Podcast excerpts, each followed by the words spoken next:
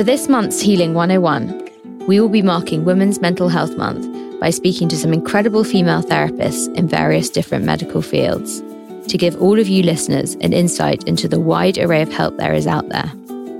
Hopefully these conversations will encourage women to consider the factors that influence their mental health and how they might be able to make some lasting positive changes.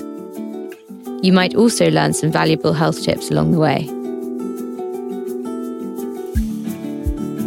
On today's Healing 101, I am joined by licensed marriage and family therapist, Kimberley Quinlan.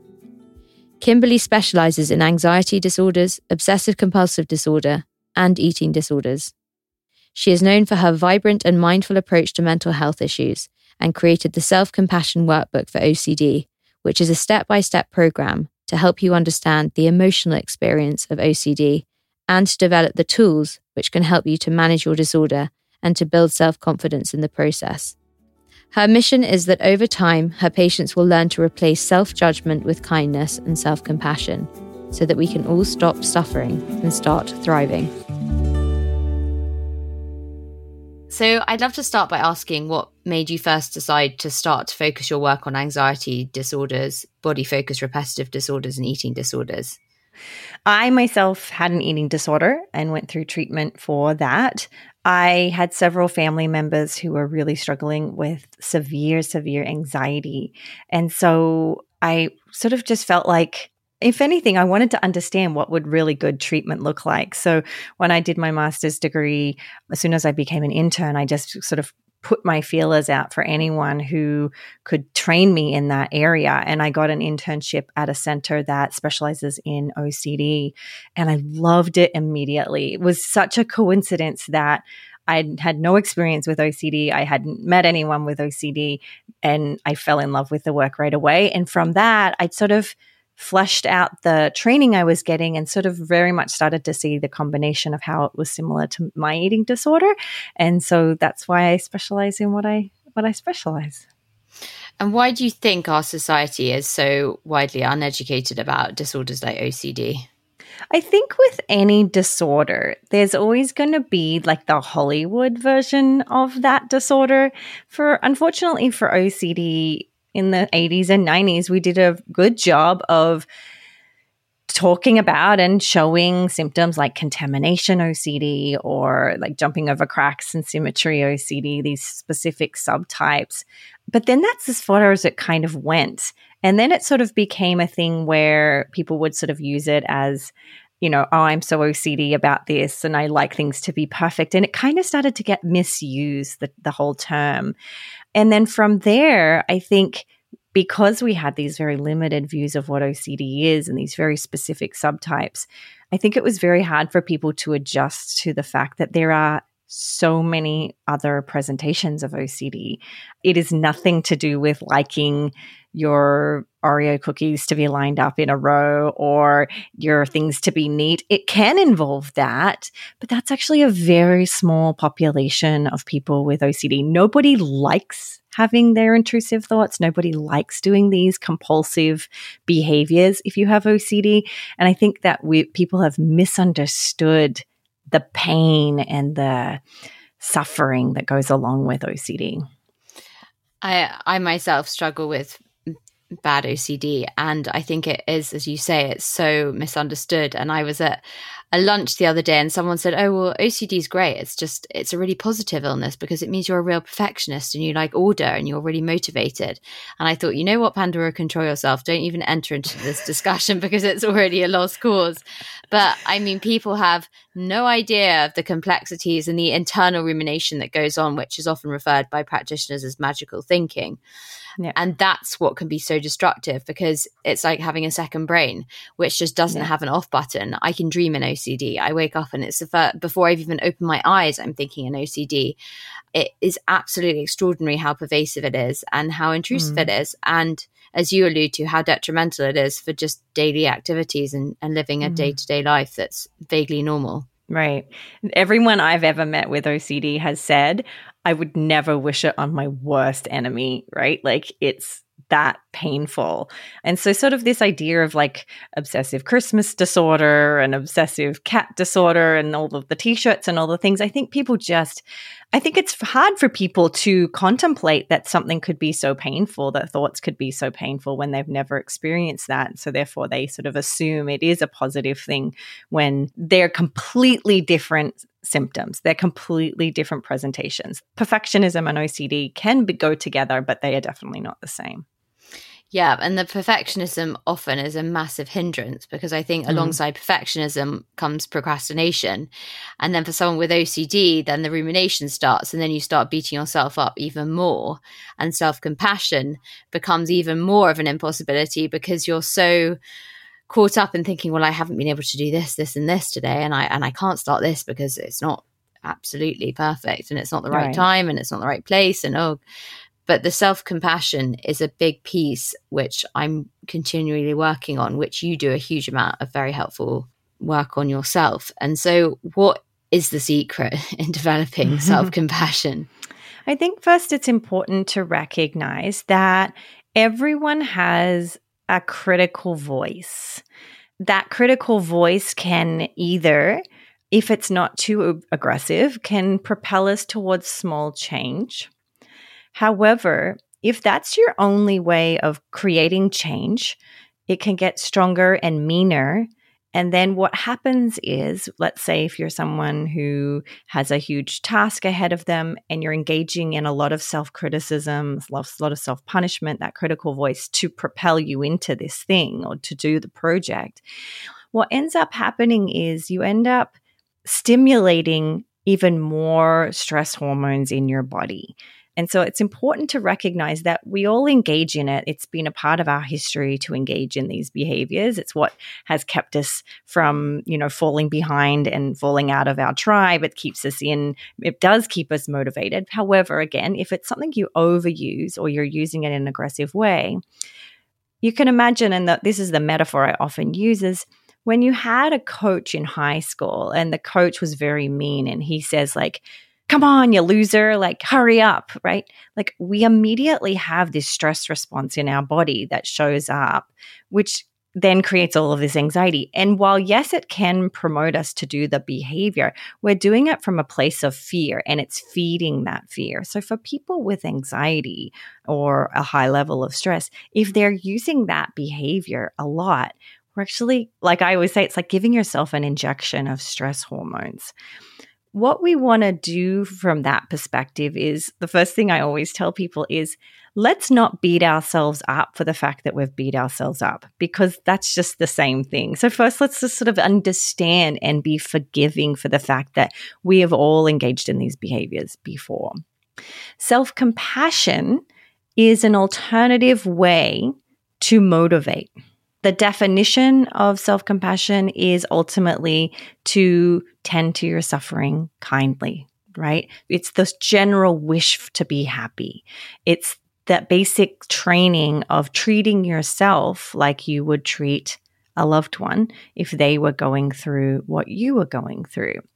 The cool thing about self-compassion is, we know from research, extensive amounts of research, that self-criticism increases procrastination, it decreases performance, it decreases motivation, it increases anxiety and depression, it reduces quality of life. And the practice of self-compassion increases people's motivation. It significantly decreases procrastination, and it can bring a sense of worthiness and identity and self-esteem that can propel people towards success, right? So we know now, the research is that it is a better alternative to self-criticism when we're using it to motivate. And I mean, it's so hard to tell someone who's in the depths of a depression or struggling with an anxiety-related disorder such as OCD to try and ignite some semblance of self-compassion, because you hate yourself so much because you can see that you're stuck in a rut. What do you say to someone who is in the grips of a really severe illness? I think first it's important to understand what self-compassion is not, right? I think that we have come a long way similar to OCD, we've come a long way, but there are some misunderstandings about self-compassion as well. And I think one of those is people equate self-compassion to self-love. And that is too far of a jump for someone who has depression or has anxiety or has OCD or, you know, has really relied on self-criticism as a tool in their life. And I really don't think of compassion as self-love or sort of this idea. I always sort of make a joke about, like, it's not unicorns and rainbows. It's not bubble baths and candles. It can be, but often an act of self-compassion could be as simple as saying to yourself, it makes complete sense that you feel this way. But it could also be a simple act of brushing your teeth. It could be an act of rest. It doesn't have to be this grand gesture. What I say to people who hate this idea, there are a lot of people who want it, but it's hard. There are other people who say, I hate this idea. That sounds like puke, like barf, don't want to do it. And I would often say, if that's really hard for you, start with just self-respect, right? Just start with treating yourself with common humanity, with basic stuff. For anyone who really struggles, if they're in therapy and they have a compassion-informed therapist, what you can start to do is look at some of the roadblocks to self-compassion, and that can start to break apart these beliefs we have about self-compassion and beliefs about ourselves, and that sometimes can be helpful too. Another thing, as well as self-respect, is self-acceptance. Mm-hmm. Someone said to me the other day, would I want to date the person I am? And if I don't, then I'm doing something wrong, and I've got to start making a few changes to make myself that person. And I actually, when I heard it, I thought, oh God, but actually it's true.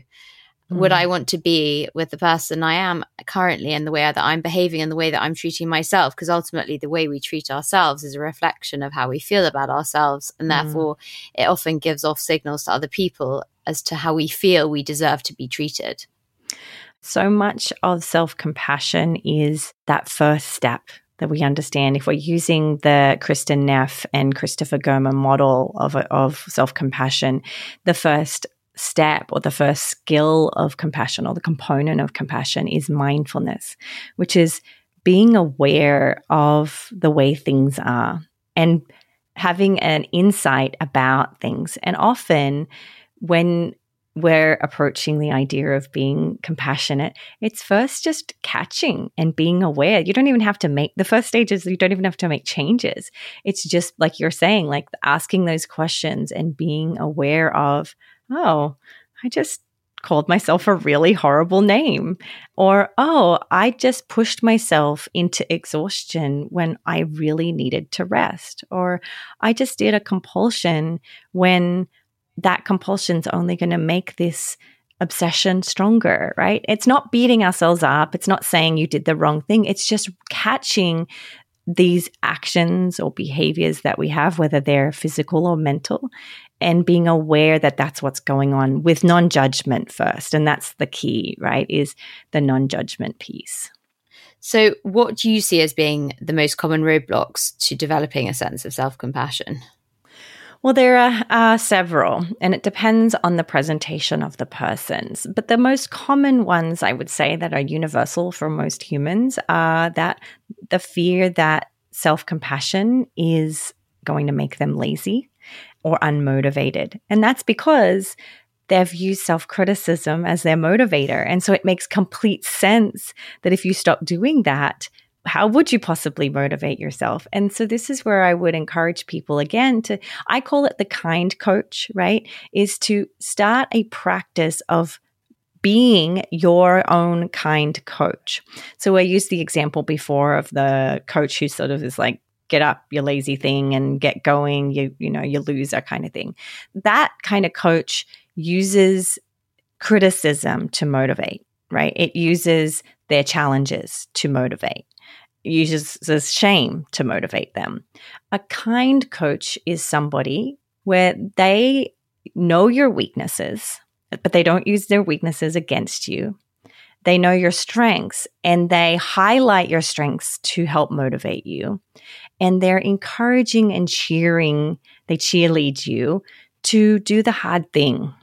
And we can develop that just like we can develop learning a new language or learning how to play the piano or doing push-ups, we can strengthen that with time. And that's something I will often have my clients practice is ask them questions like, what would your critical coach tell you right now? So you have to go to an event you really don't want to go to and you're scared to, and it triggers you in many ways. Okay, what would your critical coach say? They'd say, just get there, you loser. This shouldn't be hard. This should be easy. Everyone else can do it. How does that feel? That doesn't feel very good. Okay, what would your kind coach say? They might say, just go for half an hour and see what you can do. And so I think that the myth that you'll be lazy is always the biggest one. Another really big one is that I will be weak. It's a weakness, that self-compassion is sort of this vulnerable, woo-woo silliness. I always just bring out the science when people say that. And I'm like, let me tell you 12 science reviews that show all the benefits of how it actually makes you stronger, more resilient, more focused, less procrastination. You know, like it increases kids who have self-compassion practice in middle school tend to perform better in testing. Like adults and elderly who use self-compassion tend to repair from surgeries faster. Not that it's going to change their medical, but it helps them to keep up with their physical therapy and so forth. So we have a lot of research to sort of break that. For people with OCD, or anxiety or depression, one of the biggest ones is that they feel that they don't deserve it because of their mental illness. And that's shame. That's just the stigma and shame. And so that was another huge one, which I think people have to work through. Hurt to Healing has partnered with Brown Advisory to bring you this podcast. Brown Advisory, a global investment management firm, is passionate about raising awareness of mental health challenges in order to help people thrive in an ever-changing world. A big thank you to Brown Advisory for supporting my mission. I'd love to go on to talking about exposure response work, because that's something that is also a big feature in your book. So will you just tell our listeners what ERP is? So ERP is an acronym for Exposure and Response Prevention. So exposure and response prevention is a form of cognitive behavioral therapy.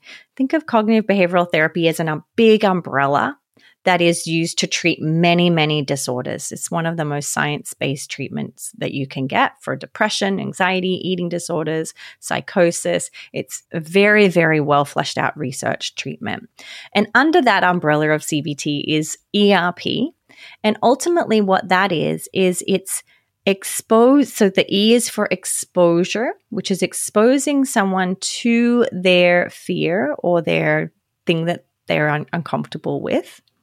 And the response prevention, the RP, is to, once you've engaged in exposure, then the RP is practicing not engaging in any safety behaviors to reduce or remove the discomfort that shows up once you've faced that trigger. So let's sort of say a really basic example is, let's say you're afraid of dogs. You have a dog phobia. The exposure would be to first look at a photo of a dog. We wouldn't go straight to the dog park because you mightn't be ready for that yet. And that wouldn't be the kind thing to do, is we would look at a dog and we would notice that our brain sends out a lot of anxiety chemicals and hormones, and we're noticing tightness in our chest and sick in our tummy or whatever it may be. So that would be the exposure. The response prevention may be not engaging in avoidant behaviors, right? Not running away. It might be not ruminating about what would happen if the dog did show up, or what would happen if one day you do have to see a dog. It would also involve not engaging in reassurance-seeking compulsions, like not going to a loved one saying, you know, you promised me no dogs would come around, you know, maybe Googling like, will dogs harm me, or which dogs will harm me, and so forth. And then the last one is ultimately not punishing yourself for having the discomfort that you're having. So that's ERP, a very short explanation. So it might seem like an ironic juxtaposition, but how do you combine self-compassion with ERP? So one thing that the reason that I wrote the Self-Compassion Workbook for OCD is because I found some clients were doing really well with exposure, but they were beating themselves up every step of the way, right? They were like, just do it. Go and do the exposure. You have to, like, in that really kind of critical way. So they were motivating themselves to do the exposure with criticism. And then when they had the discomfort, they were engaging in criticism, which, as we shared at the very beginning, actually increases the person's stress response. And so they were doubling up on their anxiety.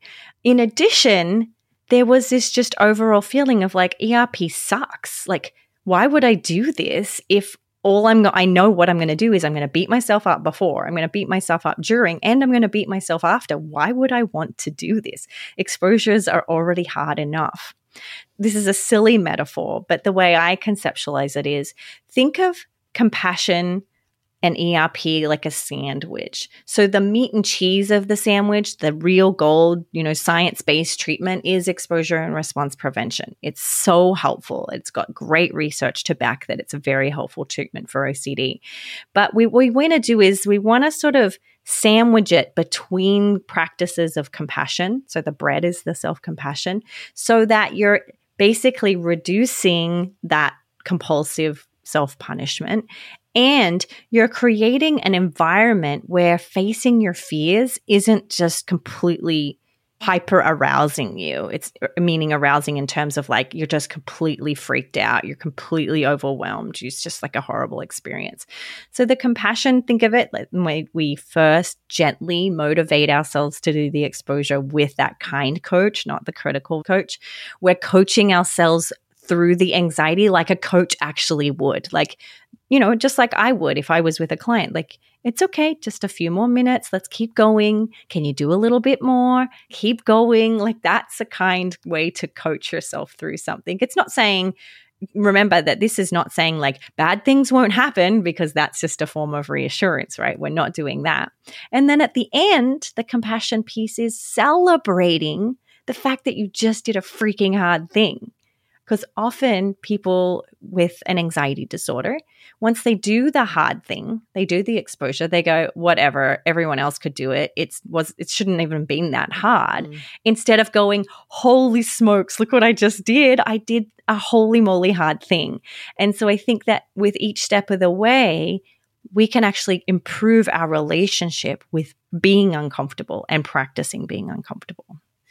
You're also a big advocate of mindfulness in managing anxiety. So how crucial can mindfulness be in someone's recovery from OCD? Yeah, so important. In fact, as important as compassion. I think of mindfulness as a part of compassion. As I said, it's sort of that first piece. But in general, for those folks who don't know about mindfulness, mindfulness is being present in the here and now, non-judgmentally, and without resistance.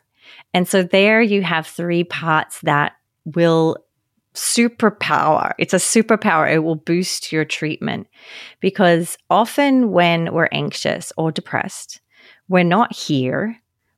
Actually, our thinking is focused on the future, which hasn't happened yet, or the past, which is come and gone.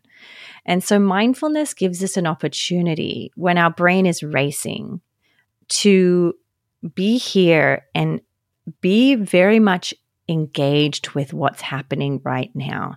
So an example I often do with my patients is they're like, let's say they're panicking 10 out of 10, so anxious, feel like they have to do the compulsion, really distressed, maybe even really dysregulated.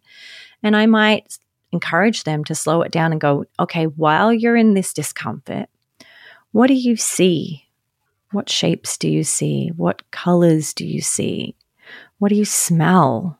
And they'll often go, yeah, I know that, but I really want to focus on the future and how can I solve the future? And we'll say, yeah, come on back.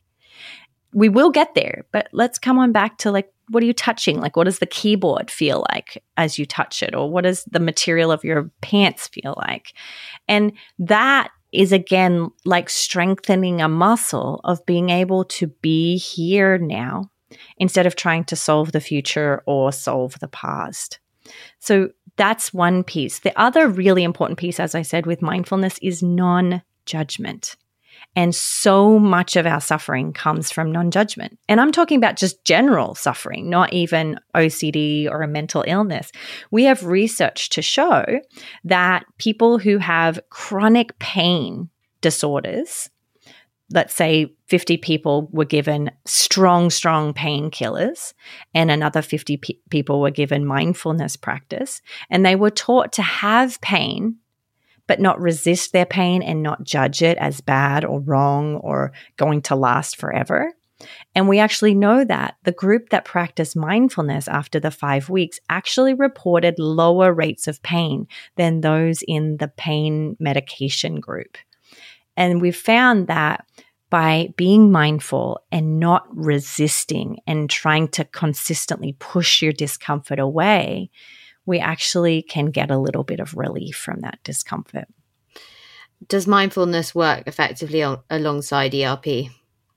I would go as far as to say it's crucial for ERP, because so much of the work we do with ERP is reducing mental compulsions. A lot of people miss that component, and mindfulness is a powerful way to stay out of rumination and to stay here and now. It might be as simple as noticing as you're washing the dishes the feeling of the warm water against your skin, or the suds against your skin, or what does this plate feel like versus what does this knife feel like. And so it's very much important to even help with the exposure so that you're not engaging in those compulsions during and after. Kimberley, I'd really love just to finally ask you about your CBT school. Why were you inspired to create it, and what does it do, and can anyone join it?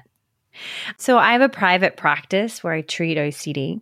When I first started my private practice, I was getting calls from, because I've had a podcast and people were starting to learn about ERP. People were calling from all over the country and all over the world. And I'm legally not allowed to treat people outside of the state of California or whatever state that I'm licensed in. So it was kind of turning people away to nothing. Like there were states in America, and there are countries where there is literally not one OCD specialist.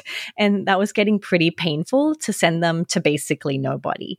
So what I did was I sat down and recorded courses which basically show people in video recordings the steps that I take with their clients so they can practice it on their own. You know, if it's OCD, it's basically me training them, like, these are the steps. Here is how we would put together your OCD hierarchy. Here are the tools you will need. Here is how you need to understand before you go there. And then people can purchase those courses. They're really for people who don't have access to ERP, or they're wanting to really feel like they understand the process and before they go and start doing it on their own. So we have courses on cbtschool.com for OCD, panic disorder, anxiety, depression. We have one on hair pulling and skin picking. We have tons of free resources there as well, and hopefully to help people get those science-based tools so they can get started for themselves. So wonderful. And thank you for creating such an incredible hub. And as you say, for people who just wouldn't otherwise have access to the help that you provide. And you're incredibly active on social media. So where can people find you there? So you can find me at Your Anxiety Toolkit on Instagram. I'm on TikTok. I'm on Facebook, under CBT School on Facebook. And we have a weekly podcast called Your Anxiety Toolkit that comes out every Friday, which is brilliant.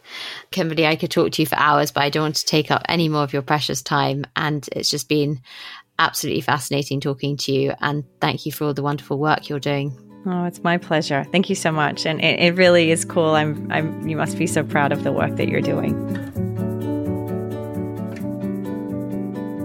Thank you for listening to this episode of Healing 101. Just a reminder that if you're struggling or in need of someone to talk to, please remember to text SHOUT to 85258.